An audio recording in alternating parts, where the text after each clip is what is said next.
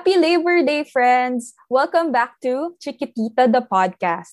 We're continuing our discussion on communication this episode by talking about our feelings. More specifically, we're taking on the topic of emotional intelligence.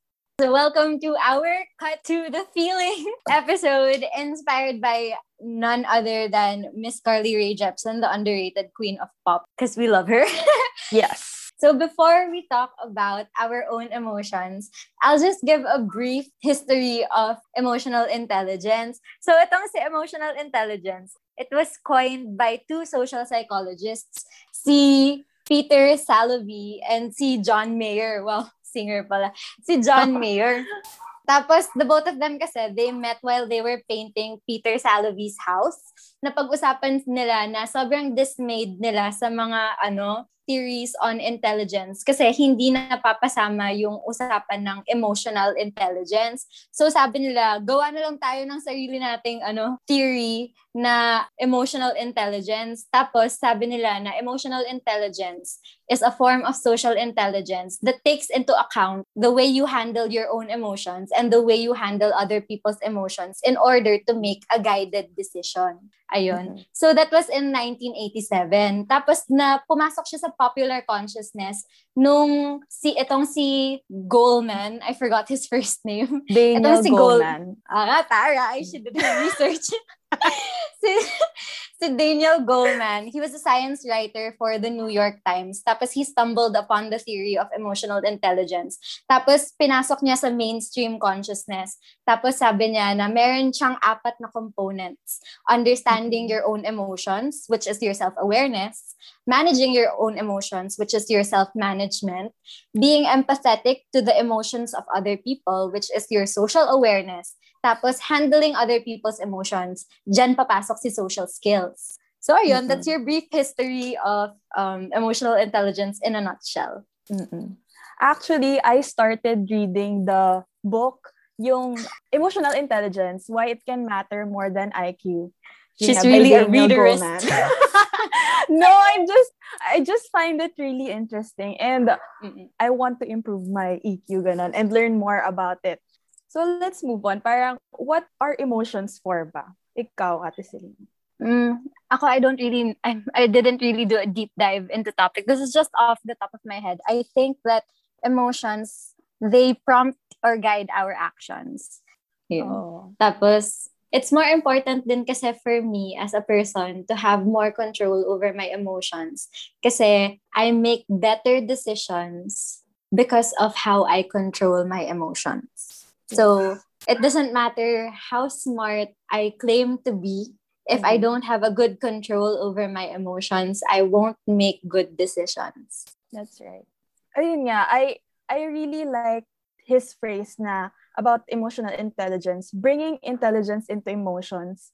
Kasi, uh, like what you said, it is the ability to manage our own emotions and the emotions of other people. Ah, I mean, understand the emotions of other people. And coming from the root word pa lang ng emotion, um, from the Latin verb motere, motere means to, to move. to move. And then there's this prefix na i, di ba? And it connotes move away. So it suggests that uh, your tendency to act is implicit in every emotion. That emotion leads to action. Mm-hmm. 'Di ba? It's it's a basic survival instinct then na when you come across a certain uh, situation, kinwari uh, in fear, uh, scared ka. So your body respond to that emotion by moving all the blood flow to your legs para ready to flee ka, ready to run away anytime. It's what we call fight or flight response. Mm-mm. Tayo uh, talaga nitong si Ate Jer. Nga, ang galing kasi parang ang ang fun talaga nung sa neuromodule. Pwede mo uh, siya marinig talaga dito. She's really flexing her med school education on us. I have to study kasi babalik na ulit. anyway, did you know that the part of the brain that supports social and emotional intelligence is the last circuitry of the brain to anatomically mature. Kasi the brain's neuroplasticity, the brain Jer, itself according to repeated to repeated experiences. Wait, I'll get to the point. Sige, Parang, sige. ano, the brain molds itself according to repeated experiences. So, Mm-mm. EQ is not a fixed thing. Emotional intelligence is a skill that can be learned and practiced by anyone. So, it is not like IQ na, ewan ko, we think of IQ kasi na throughout your life, it's the same. Pero sa EQ, if you have the persistence or you're really eager to improve your emotional intelligence, then you can. You can improve your EQ, you can make it higher so that it can help you in your future relationships and your relationships in the present. Mm. Yun lang Mm-mm. naman. Oo, medyo na-gets ko naman. I think we've discussed our intro of what emotional intelligence is, what are emotions for, IQ versus EQ, ganun. So let's move on to where you're at with your emotional intelligence. Ako, when it comes to my emotional intelligence, I feel like right now I'm in a really good place with my emotional intelligence. I'm really in tune with how I feel, and I'm really in tune with how other people feel. Other people feels. I'm really in Mhm. tune with the feelings of other people. Mm-mm. But I will admit na when I was a teenager, maybe when I was around 15, 16, 17, 18, 19, wow, lahat na. When I was in, when I was a Teens. teenager, uh, during my Mhm. teens, ginawa ko kasing personality trait yung ano, pagiging not in tune with my emotions. Like, "Mm, quirky girl, sorry, don't know how to communicate. if I have a problem, I won't be able to talk to you about it because I don't know how to communicate. Tapos ginawa ko siyang personality trait. Because that was the worst thing that I could ever have done. Kasi very late na ako natutong to Mm-mm. handle my emotions and to actually un- identify how I'm feeling. Mm-mm. Actually, kasi diba, I keep journals. I've been keeping a consistent journal since I was 16 years old. So, ano, I was looking through my old journals for this topic. Tapos I remember kasi in 2017, I asked myself a question. Ito, ko. wow. Sabi ko, oo, sabi ko sa sarili ko, what's the one thing about yourself that scares you? Tapos ang sagot ko ay, I'm scared by my capability to be spiteful and vindictive to people that I love who Mm. intentionally or unintentionally hurt me. Tapos sabi ko, I feel like I lack understanding because when I try to hear their explanations out, I tend to listen only to rationalize my argument in my defense. So I Mm. need to work on understanding other people more because it's not fair to the people I love. Mm-mm. So that was me in 2017.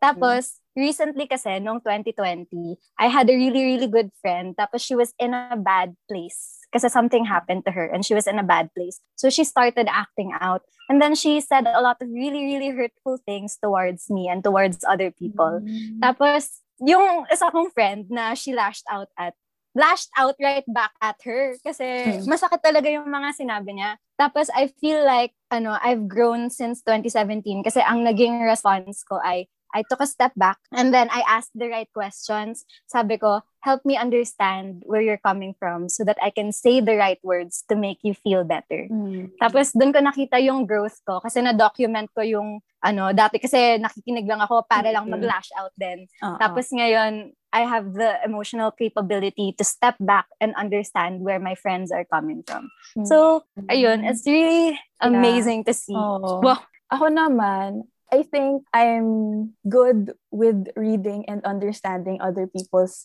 emotion. But when it comes to my own emotions, I have a hard time pinpointing what I'm really feeling and identifying the root cause of why I'm feeling that way. When I'm feeling sad or anxious, I always try to distract myself or sometimes I just sleep it off, ganon.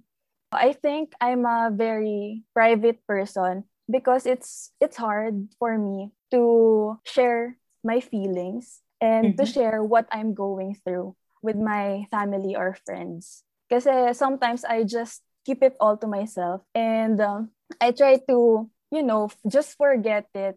Parang nasabi mo na before that you bottle your emotions. Think ko ganun ako, but I haven't bursted yet. And I don't want that to happen. So I'm trying to work on that aspect of my life on being self-aware with my emotions and managing it. Okay. Kaya step by step, I try to admit what I'm feeling. Minsan, di ba, minamessage kita na baka I'm sad. Ganon. Parang that's, that's one step. Pero I still don't know why I'm feeling sad. Ganon. Pero I think I'm going there. Yun lang. Naman. Alam mo, Jer, ano, when you said na yung napupuno ka if you don't let out your feelings, ako kasi, I didn't know, I mean, subconsciously, I knew that I was bottling my feelings. Pero I didn't know the extent. I didn't know what would happen if I bottled my feelings. Mm-hmm. Kasi sinabi ko nga, ginawa kong, mm, quirky girl personality trait doesn't know how to communicate her feelings.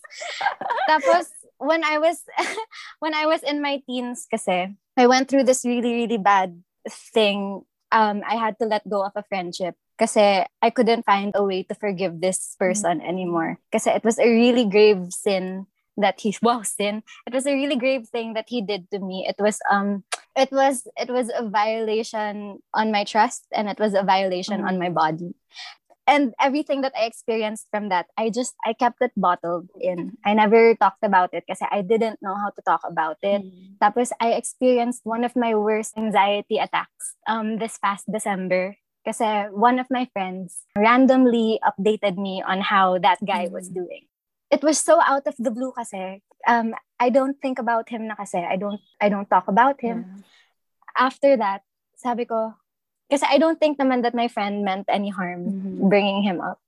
Tapos, after our conversation, I just, I had the worst anxiety attack I've ever experienced. Mm-hmm. My heart was racing. For no reason, I felt like I drank multiple cups of coffee in one mm-hmm. sitting. Mm-hmm. Tapos my mind was, uh, had so many thoughts. It was going 100 miles mm-hmm. per hour. I was so exhausted. For two days, I was just in bed because I was so exhausted. I couldn't, I couldn't move. I had to remind myself to breathe kasi I felt like it didn't matter how much I breathed in, feeling ko wala akong oxygen na nakukuha. Tapos I was always dizzy when I stood up and ang lamig ng pakiramdam ko. Pakiramdam ko I had no blood in my body. I, it was just pure cold sweat. And I couldn't process everything that was happening to me kasi all of the feelings that I bottled up from that incident, it just came back all at mm-hmm. once. And then a few days later, when I was feeling better already, but still down in the dumps, nag-open up ako dun sa isa kong friend, si Reba. Mm-hmm.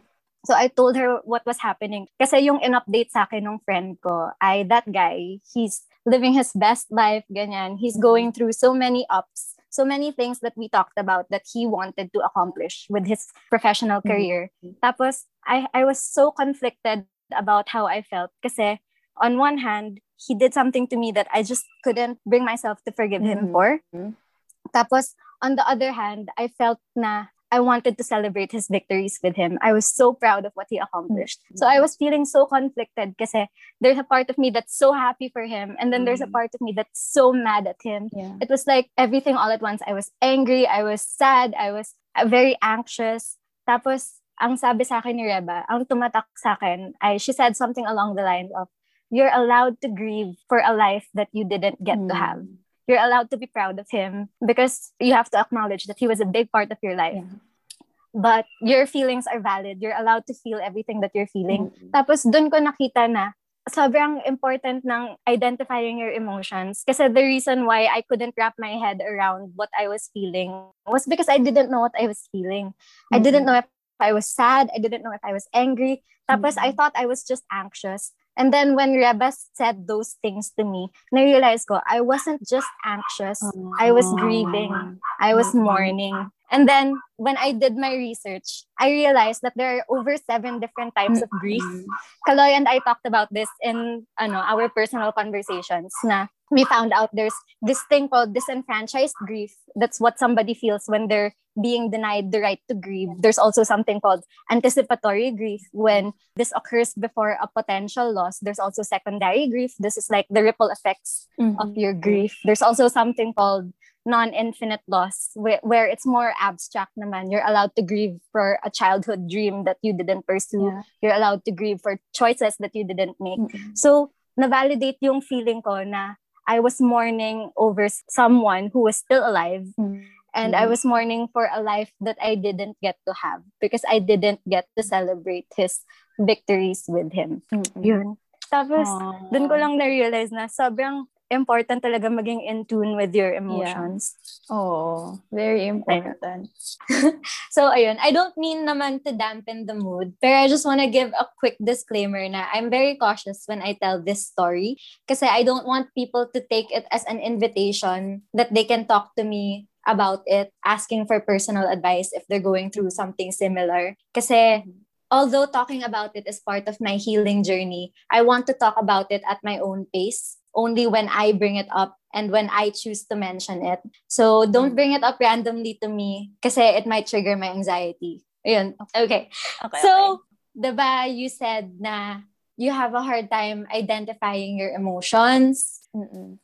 That's something that we actively need to work on. And it's something that I've actively been working on. So something that works for me is I journal a lot. Diba? I mentioned nga, diba? I've mm. consistently kept a journal since I was 16. I journal a lot yeah. to figure out how I'm feeling. I'm a very introspective person. Sa mga personal conversations namin ni Belle, we always talk about personal growth kasi. Tapos meron akong mm. one favorite quote na laging tumatatak sa akin, sa kanya, na she quotes this guy, he's called John Dewey. Sabi niya, siya daw si John Dewey from the Dewey Decimal System, pero ginugal ko, she's wrong. That's another Dewey. sabi, anyway, maganda pa din yung sinabi niya. Sabi niya, we don't learn from experience. We learn from reflecting on experience. That's why it's important for introspection so that you understand yeah. how you feel. Ayun. Mm. Tapos, di ba sabi mo, Jer, na ano, you just let yourself feel the emotions. Parang, if you're angry, you're angry. Ganyan. Yeah. Pero, you know, may napanood kasi akong video on why you're angry for no reason. Kasi when I was going through all of my trauma, sobrang ang dami kong anger. Sabi ko sa friends ko when I started opening up about it recently, I really had a sea of anger inside me that I couldn't control. Na mm. umiiyak ako out of anger, just pure anger. I was mad at my friends kasi I felt like they didn't support me throughout the entire thing. And how are they supposed to support me when I didn't talk about it? I was mad at my mom kasi I felt like she didn't cultivate our relationship for me to feel safe enough to come to her and say that, hey, this happened to me. But it wasn't her fault kasi it was me who wasn't talking about it. I just mm-hmm. had a sea of anger inside of me and I could not understand where it was coming from. So I watched this video on why you're angry for no reason. Tapos mm-hmm. sabi na anger is a valid emotion. You can't just take a deep breath and expect it to go away like people say na just take a deep breath. It's a valid mm-hmm. emotion. You have to let yourself process it. Tapos to be able to process your emotions, you have to identify your triggers kasi and set boundaries. Mm-hmm. Tapos, sabi doon na most of the time, when you feel angry, it's because meron na na natatapakan na boundaries mo pero hindi mo alam. Kasi hindi mo ah. in-identify. So, it's mm. important to be in tune with your emotions so that you identify your boundaries and you identify what triggers kaya hindi ma-violate yung ano boundaries mo. Sometimes kasi in the moment, it's easy na tanggap ka lang ng tanggap kasi it's more mm-hmm. convenient for you to not say no. Pero yeah. down the line, magkakaroon ka ng resentment. Tapos that's what happened to me na tanggap lang ako ng tanggap ng lahat ng nangyari sa akin. And mm-hmm. I felt like I didn't have control over my narrative. I felt like I wasn't being heard. And then I realized that that was one of my triggers. I don't like it when I feel voiceless. Tapos magagalit ako when I feel voiceless. Tapos na-realize ko that's where my sea of emotions came came from. Because I felt like my friends weren't hearing me and I felt like I didn't have an avenue to communicate to my mom what I was going through. Mm-hmm. Ayun. That's why you need to identify your triggers. Yes. Oo nga. Ayun. Recognizing stress. It's very important then in communication, especially in forming relationships or, I mean, actually in relationships. So, going back to our topic, emotional intelligence, how can emotional intelligence help in communication and relationships naman? For me, it's very important to be empathic. Kasi um, if you're not in tune with your emotions, then you can't understand what other people are feeling. And actually, there are three types of empathy.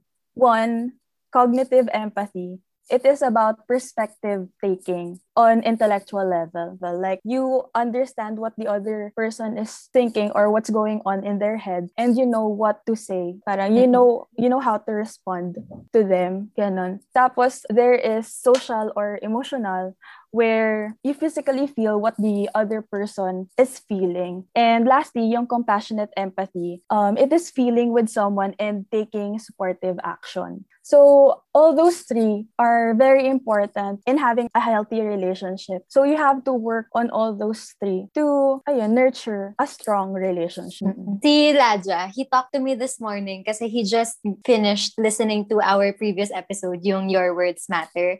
Mm-hmm. Tapos touching on the topic of emotional intelligence and how it builds communication. Because when you're in tune with your own emotions, you're in tune with other people's emotions as well. You know how to read the room, diba? Mm. Tapos, sabi niya, he was reminded of one of the podcasts he listened to, yung kay kila Juan Miguel Severo. Tapos, communication din kasi yung topic nila. Tapos, sabi nila na meron silang three guiding questions before saying something. Kasi they're taking into consideration the emotions of other people. Sabi, mm-hmm. yung three guide questions daw ay, does this need to be said? Second ay, does this need to be said by me? Tapos the third is, does this need to be said by me right now?